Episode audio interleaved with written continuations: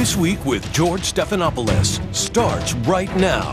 Sudden collapse. All our money is in the bank. I don't know what we're going to do now. Silicon Valley Bank seized by regulators. The largest bank failure in 15 years. Our banking system is far more resilient than it was in 2008. As the shutdown raises concerns at home, U.S. intel chiefs lay out the threats abroad. The next few years are critical as strategic competition with China and Russia intensifies. This morning, Rebecca Jarvis reports on the financial fallout. Senator Mark Warner with Congress's response, plus House Intel Committee Chair Mike Turner. Close calls. Delta 1943, cancel takeoff plans. Several aviation near misses under investigation. What the heck is going on in air travel? As concern grows over railroad safety, Congress grills Norfolk Southern CEO. We're going to do what's right. The urgent search for answers with National Transportation Safety Board Chief Jennifer Homendy. And I'm ready to meet with the Speaker anytime, tomorrow if he has his budget. President Biden unveils his budget priorities with an eye on re-election while 2024 Republican hopefuls descend on Iowa. I bring greetings from the free state of Florida. All the week's politics on our Powerhouse Roundtable. From ABC News, it's This Week. Here now, Martha Raddatz. Good morning and welcome to This Week. As we come on the air this morning, the federal government is scrambling to contain the fallout over the collapse of Silicon Valley Bank, the largest U.S. bank to fail since the 2008 financial crisis, the second biggest bank to collapse in U.S. history. Silicon Valley Bank primarily catered to startups and technology companies, but its demise began Wednesday after concern over its cash reserves sparked a bank run by its clients. The Federal Deposit Insurance Corporation has taken control of the bank and its billions of dollars in deposits, the vast majority of which is not insured. The Biden administration says the banking system remains resilient that reforms enacted after the 2008 financial crisis would protect the broader economy. But the situation remains fluid, tense for those with uninsured deposits, and raises concerns about the impact on other banks and the technology industry. We'll try to make sense of it this morning. Our chief business and economics correspondent, Rebecca Jarvis, leads us off. Good morning, Rebecca. Good morning to you, Martha. And this was the go to bank for tech companies and startups on Thursday when they were spooked. They pulled $42 billion out of their accounts, and now the FDIC is in charge, and billions of dollars in customer funds hang in the balance. Across the country, anxious customers still unable to access their money in Silicon Valley Bank. All our money is in the bank. In just 48 hours, the bank collapsing, regulators seizing its assets and shutting its 17 branches in California and Massachusetts. It was the second biggest bank failure in U.S. history. This morning, federal regulators are working to make sure customers can withdraw at least some of their cash when the bank reopens Monday. It's insured by the government, so I'm pretty sure we'll get our money. Silicon Valley Bank, the 16th largest in the U.S., was a go to lender for the tech industry and startups, companies like Roku, Pinterest, ZipRecruiter, and others. Rising interest rates put pressure on SVB to raise capital to shore up its finances. That spooked account holders who rushed to withdraw their funds and sparked a run on the bank, and the government stepping in. We're expecting like some difficulty and hoping that we can get at least an idea of are we losing money, how much money have we lost. A lot of us are going to be in a very painful situation very quickly.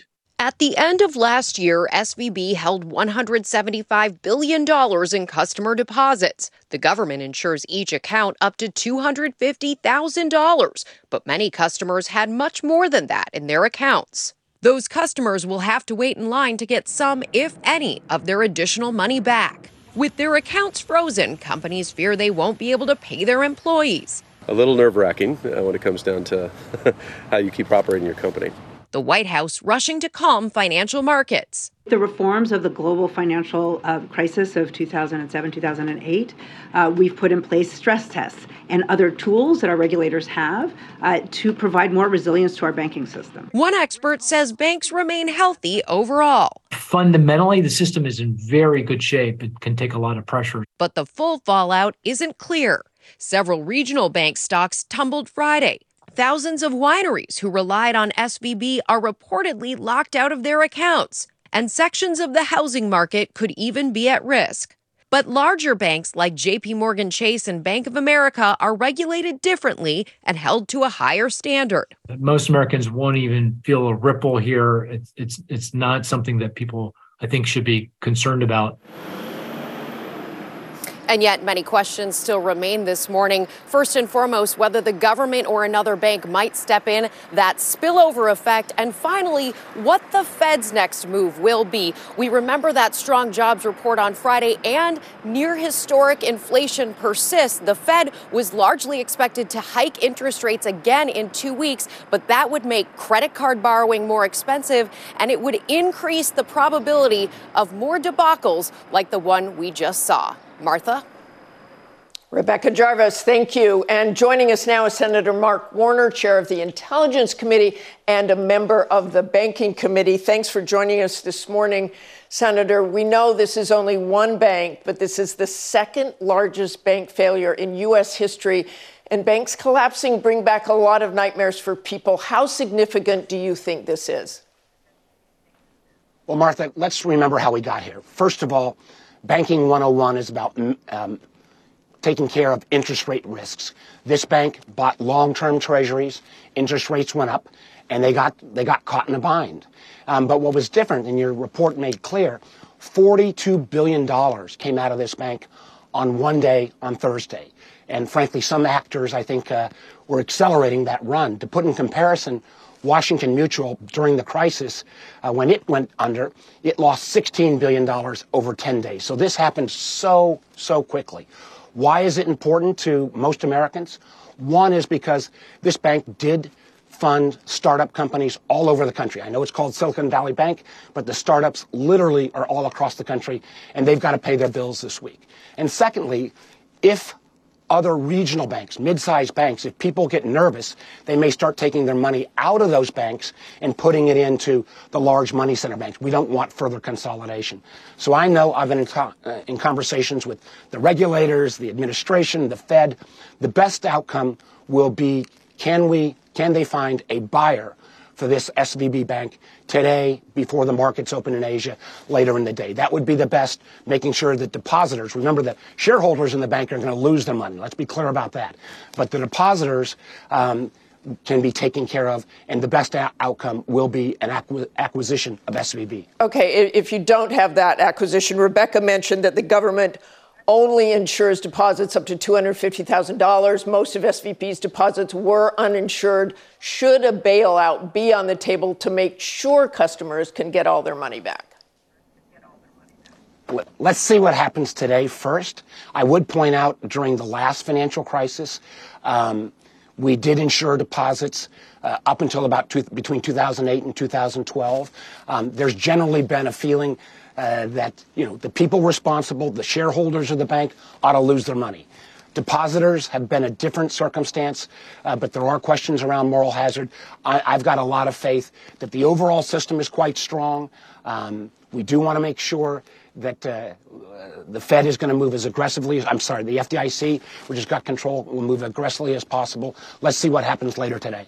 Uh, I'm optimistic, and I do think the SVB put a lot of their earnings into longer term securities, but they're not the only ones with that business model. And Secretary Yellen said there are a few banks that should be a matter of concern. So, what happens if those fail? Well, that, that is the concern again. Do you end up seeing a lot of small and mid sized banks, which are the heart of uh, the banking system all across the country? People suddenly saying, well, gosh, uh, I've got more than $250,000 in this bank. I want to take my money out and just put it in a JP Morgan or a Citibank. What we don't want to see is further consolidation. So let's see what the regulators, I, I know that people are working around the clock on this. And um, I'm a lot more optimistic. Let me just say this. I'm more optimistic this morning than I was uh, yesterday afternoon at this time. But again, we will see how this plays out during the rest of the day. Senator, after the financial crisis in 2008, regulations were put into place to make sure banks could weather large losses. Under President Trump, some of those were rolled back. And in 2018, you were one of only 17 Democrats who voted for the bill that rolled back some banking rules, including for institutions the size of Silicon Valley Bank. Silicon Valley Bank was under closer watch, closer scrutiny before that bill was signed into law by President Trump. Do you regret that vote? Martha, I still think uh, we put in place Dodd Frank. I was proud to be one of the key authors of that bill. It strengthened the banking system. I do think these mid-sized banks uh, needed some regulatory relief. End of the day, Martha, no matter what the capital had been in this bank, if you don't get banking 101 straight, if you don't m- manage your interest rate risks, if you've then got to run at $42 billion in a single day, unprecedented. Um, we'll have time to look back on what the regulators did and didn't do and why the bank management didn't get this right. Banking 101, managing interest rate risks. Uh, what we've got to focus on right now is how do we make sure there's not contagion and at the same time, you know, believe that the SVB can be acquired. Remember, this has got a good book of business. This has got startup companies all over the country, and um, that so, is Senator, a valuable you, asset to somebody who's going You don't regret that vote. Listen, I think that was called the 2155 bill. I think it put in place a appropriate level of regulation on mid-sized banks. Uh, and I want to turn quickly to overseas, if we can. You are the chair of the Senate Intelligence Committee. This week, we heard China's President Xi level very direct criticism to the U.S., something he rarely does. How concerned are you about our relationship with China? We should be concerned. We're in enormous competition with China. Um, national security, we, um, we had all the intelligence leaders before our committee this week. N- national security is not simply about guns and ships and tanks anymore. It is about technology competition. It's about who's going to win this struggle around artificial intelligence, quantum computing, um, synthetic biology. It's one of the reasons why I put together a bipartisan piece of legislation, seven, seven Democrats, seven Republicans. The, the president supports, and I've got interest from the speaker on making sure Chi- Chinese and other technology companies that pose national security risk, like TikTok, that we give the Secretary of Commerce the tools to either require a divestiture or, frankly, even ban them. Uh, we've seen, for example, TikTok already banned in India. We've seen the Canadian government, the EU, uh, urge taking that off. Uh, phones in their systems. Um, we've got this technology competition with China, and they have been stealing our intellectual property at the rate of $500 billion a year. We have to be wary. China is a, a, a great country. Our beef is with the Communist Party, it's not with the Chinese people. But um, Xi Jinping, we should not underestimate both his aggressiveness and his authoritarian regime. And just very quickly, do you think TikTok should be banned? Absolutely. I, I you know, this is a literally 100 million Americans are on TikTok an average of 90 minutes a day. Um, that data is residing in China, no matter what TikTok says. And the truth is, TikTok can be used as a propaganda mechanism for the Communist Party of China. That, I believe, is a national security concern. But we don't, what we don't, what we need, though, is a rules-based approach that doesn't simply single out a single application because it was Huawei, the Chinese telecom company earlier, TikTok today. There will be other technology applications. We need a rules-based approach um, that will look at this foreign-based technology from China, Russia, Iran, North Korea, and say okay, thanks, we've Senator. got to have the tools to make sure that, that, that we can take them down. Okay, thanks very much, Senator, for joining us this morning. Thank you. Let's bring in Republican Congressman Mike Turner, chair of the House Intelligence Committee. And let's start with China. You heard what Senator Warner said. How do you differ from President Biden in an approach to China?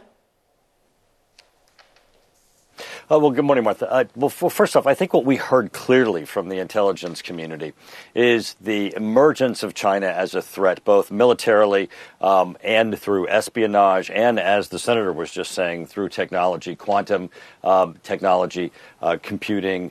Uh, also, you know, certainly the ability for them to uh, insert themselves through TikTok into our data systems. We work really hard to get uh, them out of our telecommunication systems uh, with by getting rid of Huawei systems in our telecommunications. Then we're handing over our phone systems by people downloading uh, TikTok app, which has no division between you know the Chinese company, the Chinese government, and the Chinese Communist Party.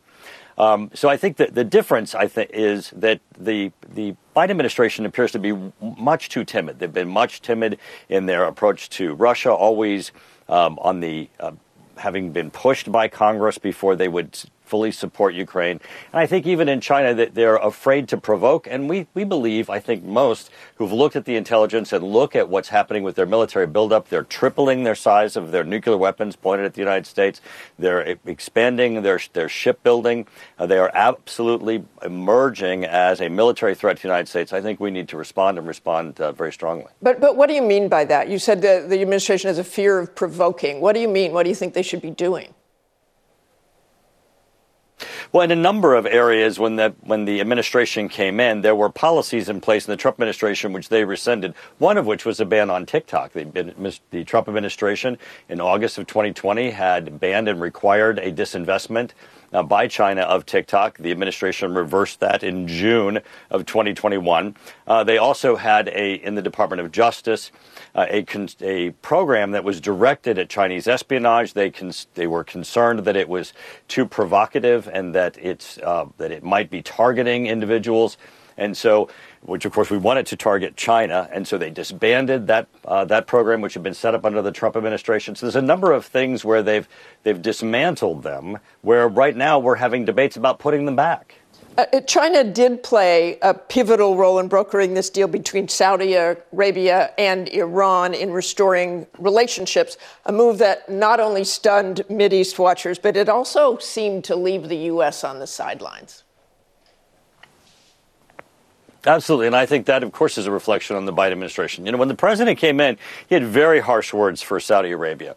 You know, at the same time that we were working uh, with Saudi Arabia to try to strengthen their defenses against Iran, Iran actually attacked Saudi Arabia.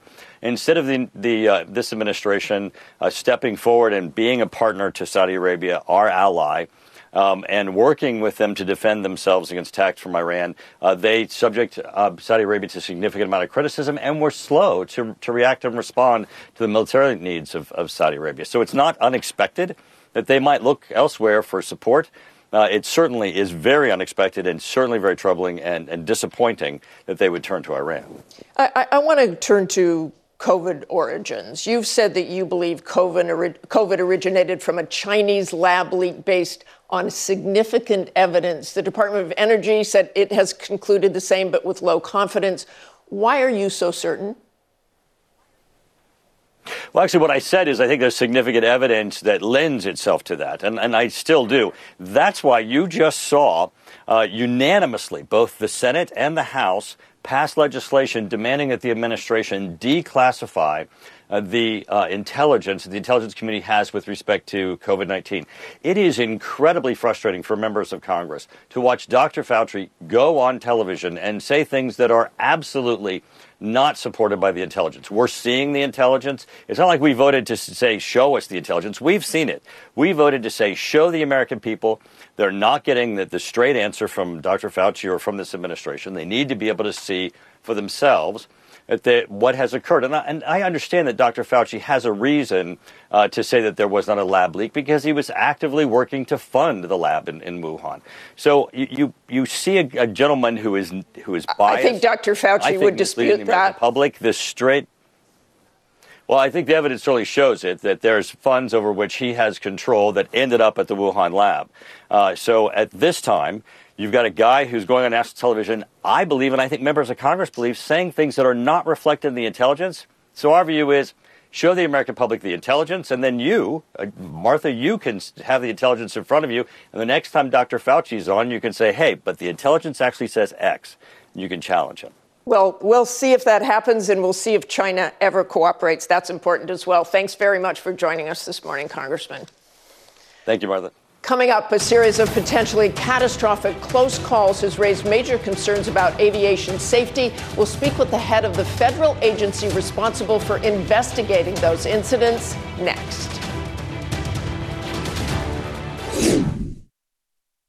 Hey, I'm Andy Mitchell, a New York Times bestselling author. And I'm Sabrina Kohlberg, a morning television producer. We're moms of toddlers and best friends of 20 years. And we both love to talk about being parents, yes, but also pop culture. So we're combining our two interests by talking to celebrities, writers, and fellow scholars of TV and movies. Cinema, really. About what we all can learn from the fictional moms we love to watch. From ABC Audio and Good Morning America, Pop Culture Moms is out now wherever you listen to podcasts. People who disappear without a trace. Where is she? The most notorious murder cases in New York. Pure evil. And the most devious killers. There's a Hannibal Lecter feel to him. For chilling true crime stories, follow the True Crime NYC podcast wherever you listen. Can you just right now assure the American people that flying aircraft in the United States of America is still the safest way to travel? We have seen near misses and incidents that remind us that aviation safety requires constant vigilance. The FAA must work harder. On Monday in Boston, two United Airline planes clipped wings prior to takeoff. What the heck is going on in air travel?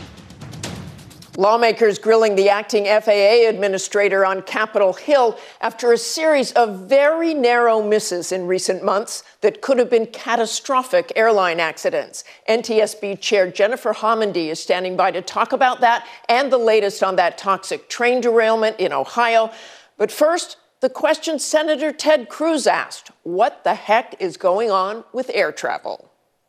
Every day, 45,000 flights take off and land across the U.S. But a string of frightening close calls in just the last few months, alarming travelers. The FAA is now investigating yet another close call. A near catastrophe at New York's JFK airport. It's the second time we've seen this in just weeks. One of the most alarming, a United 777 packed with vacationers departing the island of Maui, rising on takeoff then quickly taking a nosedive. It came within five seconds of impacting the water. Right now, it appears there was a problem in the cockpit. ABC contributor Steve Ganyard had a decades long career as a Marine Corps fighter pilot and mishap investigator. So we've had five, at least five, very serious incidents that could have led to, to, catastrophe. The common thread that we see here is human error. So in three of these most serious incidents, it seems that where pilots were making mistakes in the cockpit.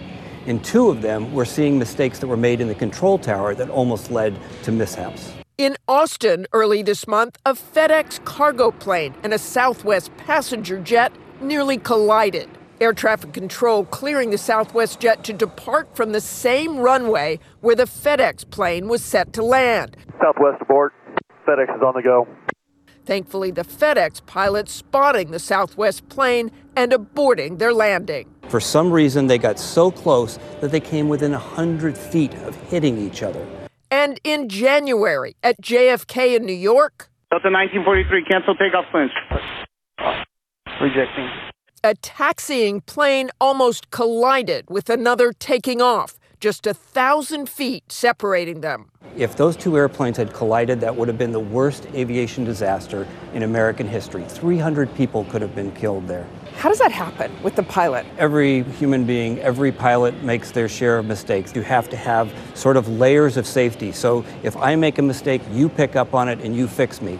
Behind the alarming incidents, Ganyard says, is an airline system overwhelmed. Do you think we're pushing the system too hard then? The system is definitely being pushed too hard. COVID's over for the flying public, but the airlines are still trying to catch up. They don't have the people, they don't have the parts, and so they're about 75, 80%. So anytime you stress a system like that, you're going to have things that break and you're going to have people that make mistakes. The nation's skies not the only place where transport is under scrutiny after a series of train derailments, including that major incident in East Palestine, Ohio. The rail system is just like the aviation system, it relies on people. And in 2022, the, the cause of most of the mishaps in the rail system was human error. People making mistakes because we're going from the COVID lull up to 100 to 110% of what we were pre COVID.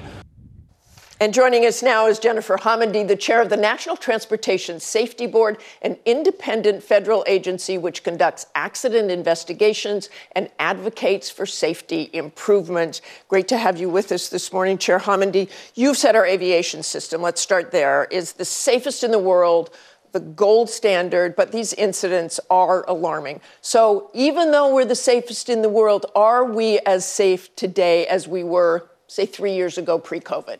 Yes, we are still the safest aviation system in the world.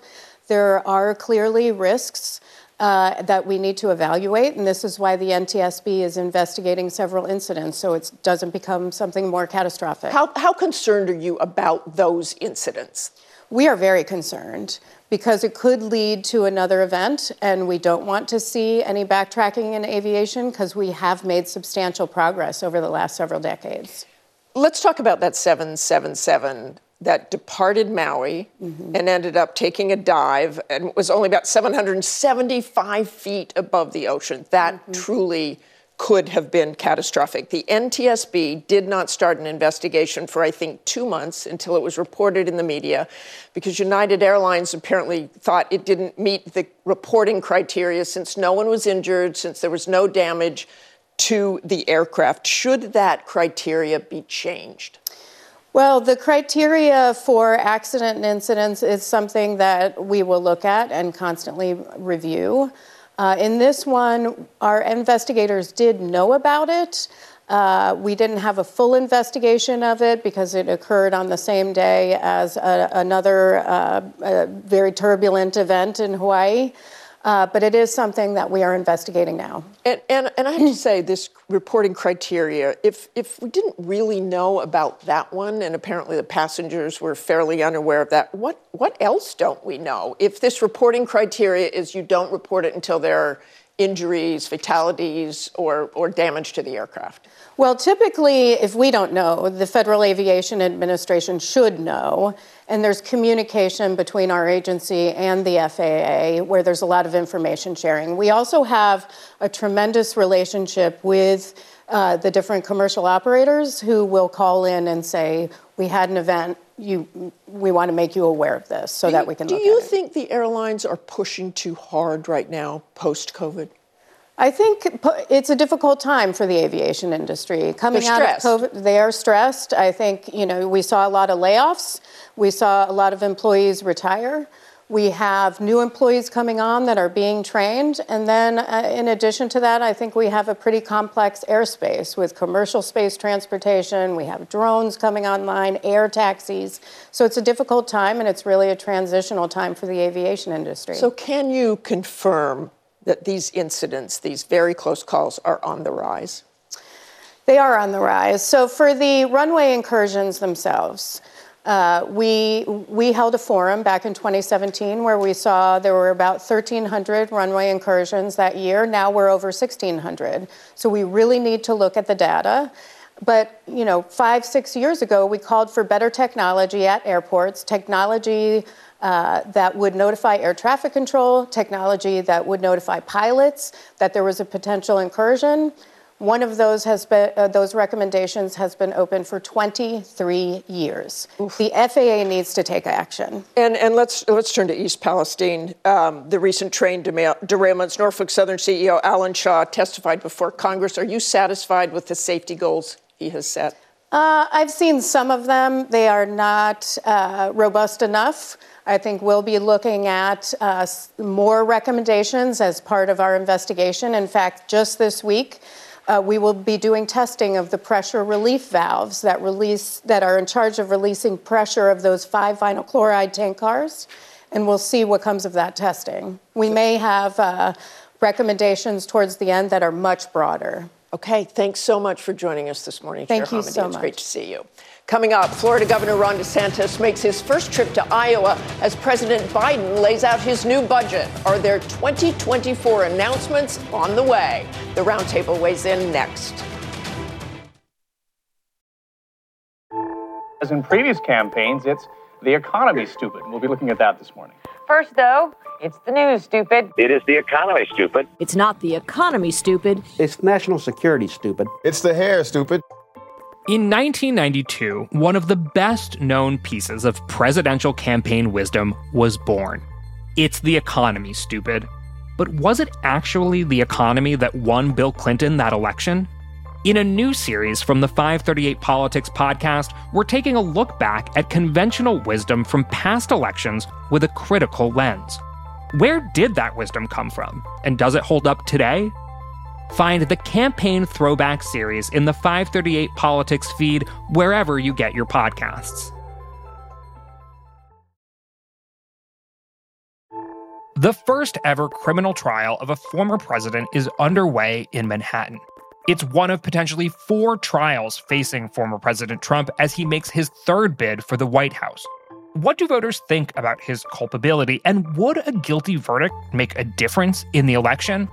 I'm Galen Druk, and every Monday and Thursday on the 538 Politics podcast, we break down the latest news from the campaign trail. We sort through the noise and zoom in on what really matters using data and research as we go. That's 538 Politics every Monday and Thursday, wherever you get your podcasts. My budget's going to give working people a fighting chance. It's going to create good paying jobs. And we can pay for these jobs by reducing the deficit. We also have to ask the wealthiest and biggest corporations to begin to pay their fair share. What does this budget do? Raise more taxes, spends more money, creates probably the biggest government we've ever seen in the history of the United States. President Biden announcing his budget and sounding like a candidate for reelection. Let's bring in our roundtable Time National political correspondent Molly Ball, ABC News political director Rick Klein, PBS NewsHour White House correspondent Laura Barrón-López, and Washington Post editorial writer and columnist Charles Lane. Welcome to you all this morning. A lot to talk about, and I'm going to start with you, Rick. Let's talk about what we just heard from President Biden, who made that budget announcement in Pennsylvania. Hmm.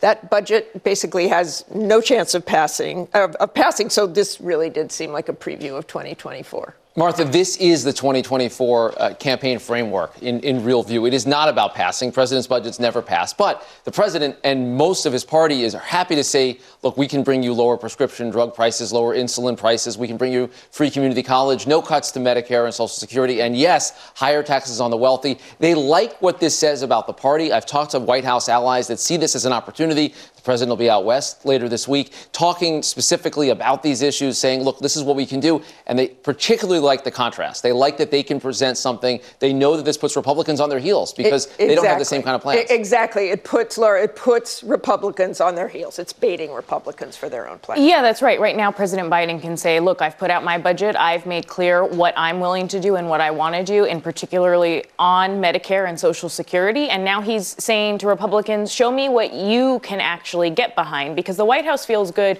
not only because they feel as though public sentiment is on their side, but because they right now are asking, can Kevin McCarthy, Speaker McCarthy, even get all of his conference behind one budget proposal? Because we've seen already where the Freedom Caucus supports one thing, the Republican Study Committee supports another, and right now Republicans are not aligned on what they want to do in terms of budget cuts. And, and Molly, more than the Republicans, Kevin McCarthy, we heard him talk there. He has a super slim majority.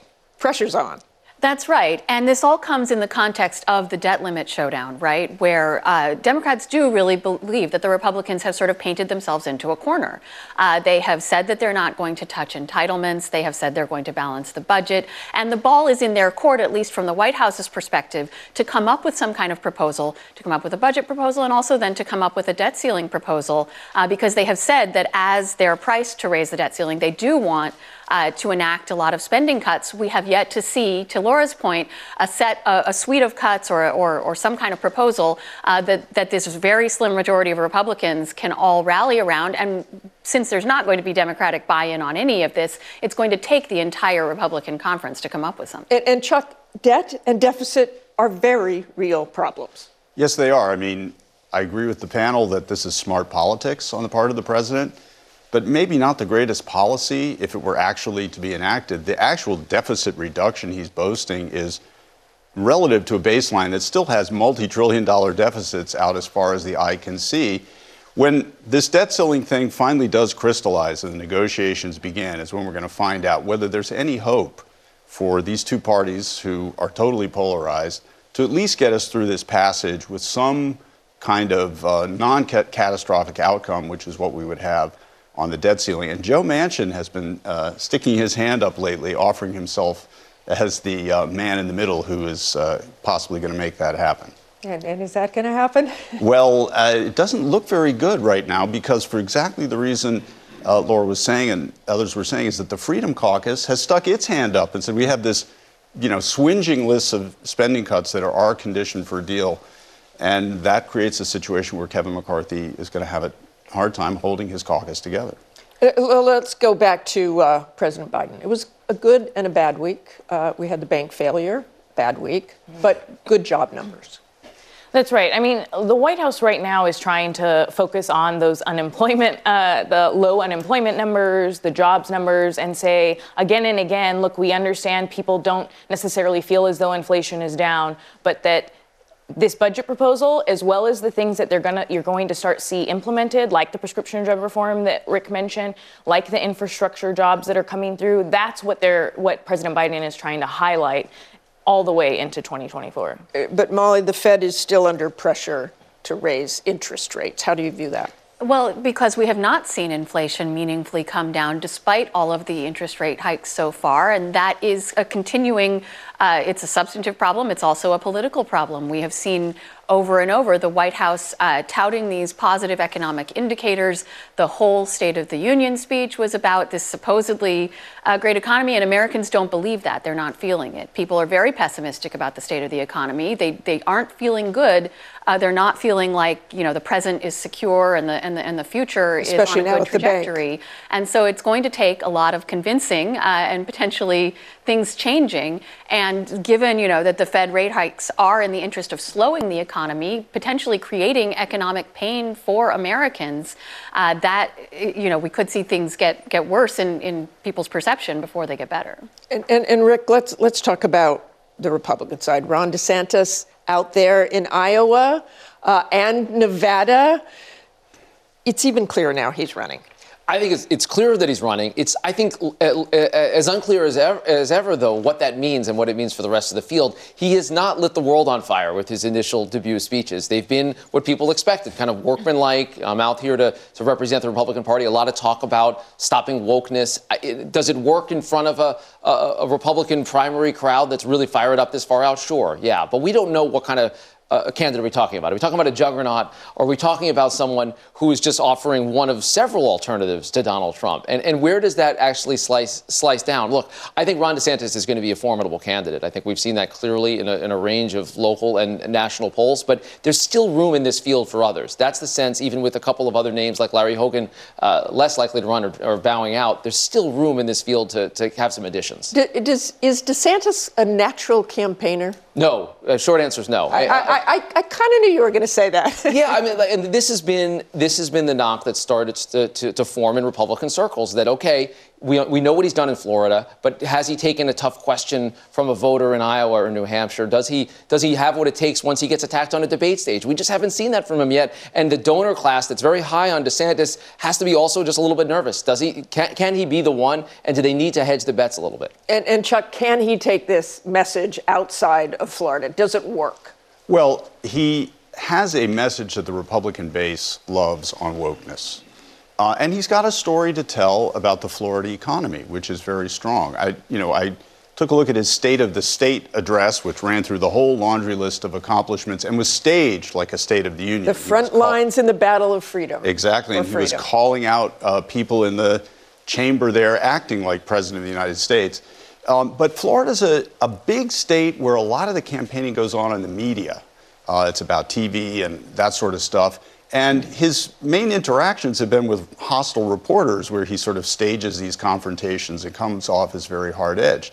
When you have to go into living rooms in New Hampshire and Iowa and win people over one by one. That is a skill set that, uh, let's just say, he's going to have to develop uh, and learn it on the job. And, and Laura, former President Trump will follow DeSantis into Iowa. A new poll from the Des Moines Register found 80% of Republicans in the state view Trump favorably, but nearly as many, 74%, feel the same about DeSantis.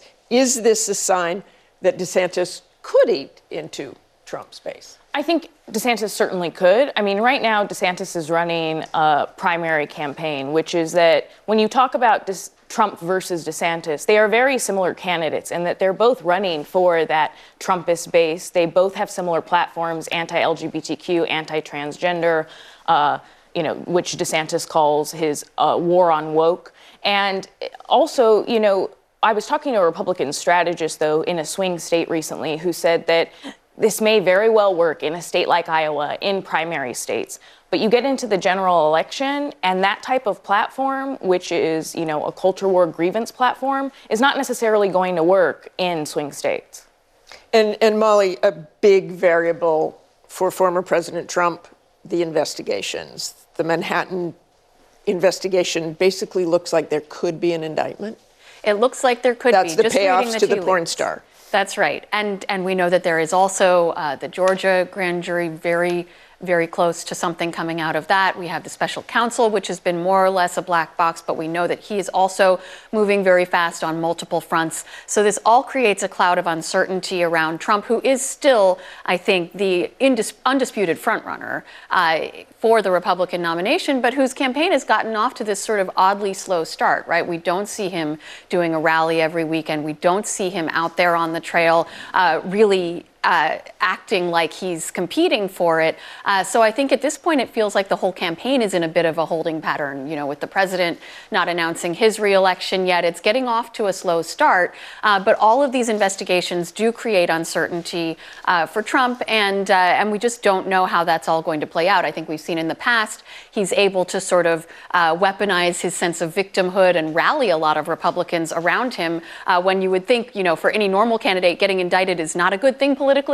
uh, but but up is down and down is up when it comes to Donald Trump. So we will just have to see how that plays out. And and Pence was down on Donald Trump this week. Former Vice President said his strongest words about Trump in a speech last night, saying.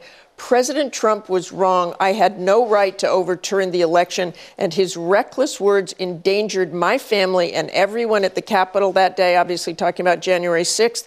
And I know that history will hold Donald Trump accountable. Explain that. Yeah, and this was a startling moment last night at the Gridiron Dinner, which is a, a, a journalistic institution. Usually, it's it's fun and jokes and skits. He, he had a few jokes. He had some jokes, but then he took a hard a hard pivot away from that and went deadly serious for a moment and addressed January 6th. I think it was directly responsive to what we saw this past week via Kevin McCarthy and Fox News, the the very selectively edited, deceptively edited footage around January 6th, and then more importantly, more relevantly for this conversation about Donald Trump. And to me, Mike Pence went as far as he's gone in saying that, that what Trump did was unacceptable, that there should be accountability and there will be the accountability of history. Of course, he's talking to a room full of journalists, so you can understand why the, the First Amendment um, uh, rah rah speech is something that goes over well. Whether he brings that into Iowa or South Carolina in his upcoming travel, I think this is a bit of a recast for Mike Pence as well. And I think he sees where this field is developing. And if he's going to have an angle, he has to be deadly clear about January 6th. And Chuck, very quickly, you've got about 15 seconds.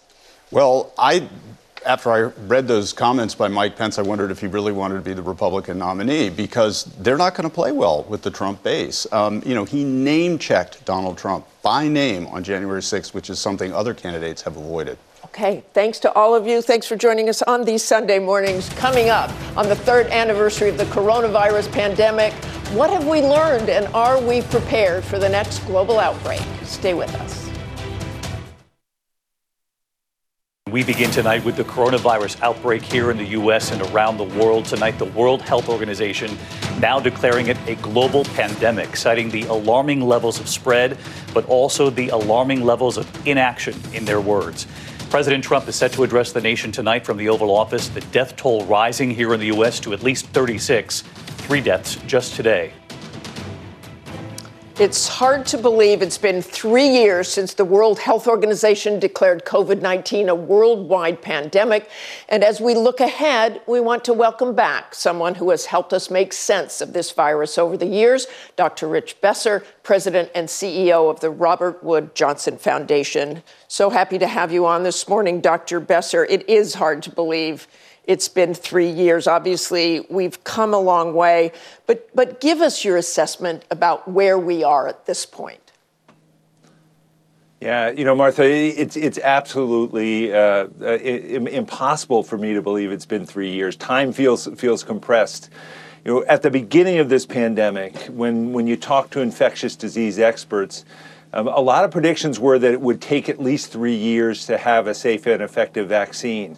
Yet the scientific community delivered one within one year. And while we lost more than a million people in the United States, millions more around the world from this pandemic, estimates are that over 3 million lives were saved in the United States alone from, from, from that vaccine. So, as we are starting to emerge from this pandemic, uh, there are things that we will never recover from, and there are things that we need to learn from. And, and, the administration has announced that the public health emergency will be lifted on May 11th. What, it, what does that really mean? Yeah, so you know when a pandemic is is is declared, and that's declared by the World Health Organization, it's a statement that we are in a sense a, we are in a global emergency. Uh, we are being overwhelmed by a new infectious agent. Uh, what we're saying now and what the government will be saying here in May is not that COVID is over, not that there won't continue to be transmission. Uh, but the emergency status of that has, has changed so that our healthcare system can handle patients with this.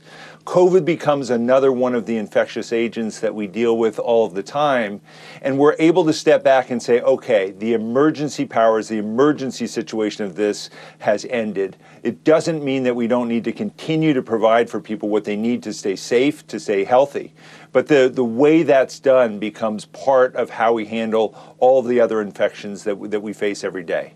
And, and, Rich, you, you talk about things we need to learn, things we need to look at. And, and I'm thinking about long COVID. 23 million Americans are still suffering, as many as 23 million Americans. What progress has been made in understanding that, and, and what do we do about it in terms of treatment? Yeah, you know, with with any new infectious agent, what we what we don't know far exceeds what we what we do know. And what we're seeing with, with this infection, like uh, quite a number of other infections, is that some people respond differently. And here, there are millions of people in our country who have symptoms that, that don't go away right after the infection. Most people, thankfully, after they have COVID, they recover fully and get back to their lives. But there are millions of people whose symptoms continue people who, who are unable to have the energy to go to work or to exercise, people who continue to have difficulty breathing. Uh, there's a billion dollars in, in, in resources at, at, the National Institutes of Health that are studying that, trying to understand uh, what are some of the triggers for this, what are the causes, is it an immune reaction, is it a direct effect from the infection uh, itself, and, and most importantly, what can be done to help people recover from this. So there are drug trials underway, there are other approaches that are being taken to this, and hopefully uh, the, the, the scientific community, the medical community will be able to help all of these people who have symptoms that have persisted get back to their normal lives. And, and, and Dr. Besser, how prepared for are we for any future pandemics, any future virus? Yeah, you know, this is this is one of my biggest concerns, Martha. That that that we're not going to learn. You know, I led preparedness and response at the CDC for four years, and what what you tend to see after any major public health crisis is fatigue. And so our legislators, instead of enacting what needs to take place so that we're in better shape, spend most of their time figuring out who they want to blame for things that didn't go well. And there's a lot of room for blame to go around, but here there's a number of things that need to change. We learned during the pandemic that if you give everyone health insurance, they do better. And now, as the public health emergency is ending, a lot of people who had health insurance are seeing that go away. A lot of people uh, who, who had uh, extra money for food are seeing that go away. Uh, a lot of people who had free access to COVID testing are seeing that go away. These are things that we need to change if we want to do better. Well, thanks for that, that wisdom this morning, Dr. Besser. Always great to see you. And that's all for us today. Thanks for sharing part of your Sunday with us. Check out World News Tonight and have a great day.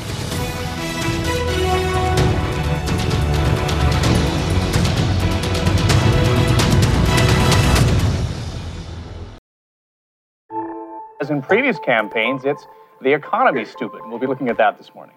First, though, it's the news, stupid. It is the economy, stupid. It's not the economy, stupid. It's national security, stupid. It's the hair, stupid. In 1992, one of the best known pieces of presidential campaign wisdom was born. It's the economy, stupid. But was it actually the economy that won Bill Clinton that election? In a new series from the 538 Politics podcast, we're taking a look back at conventional wisdom from past elections with a critical lens. Where did that wisdom come from? And does it hold up today? Find the Campaign Throwback series in the 538 Politics feed wherever you get your podcasts.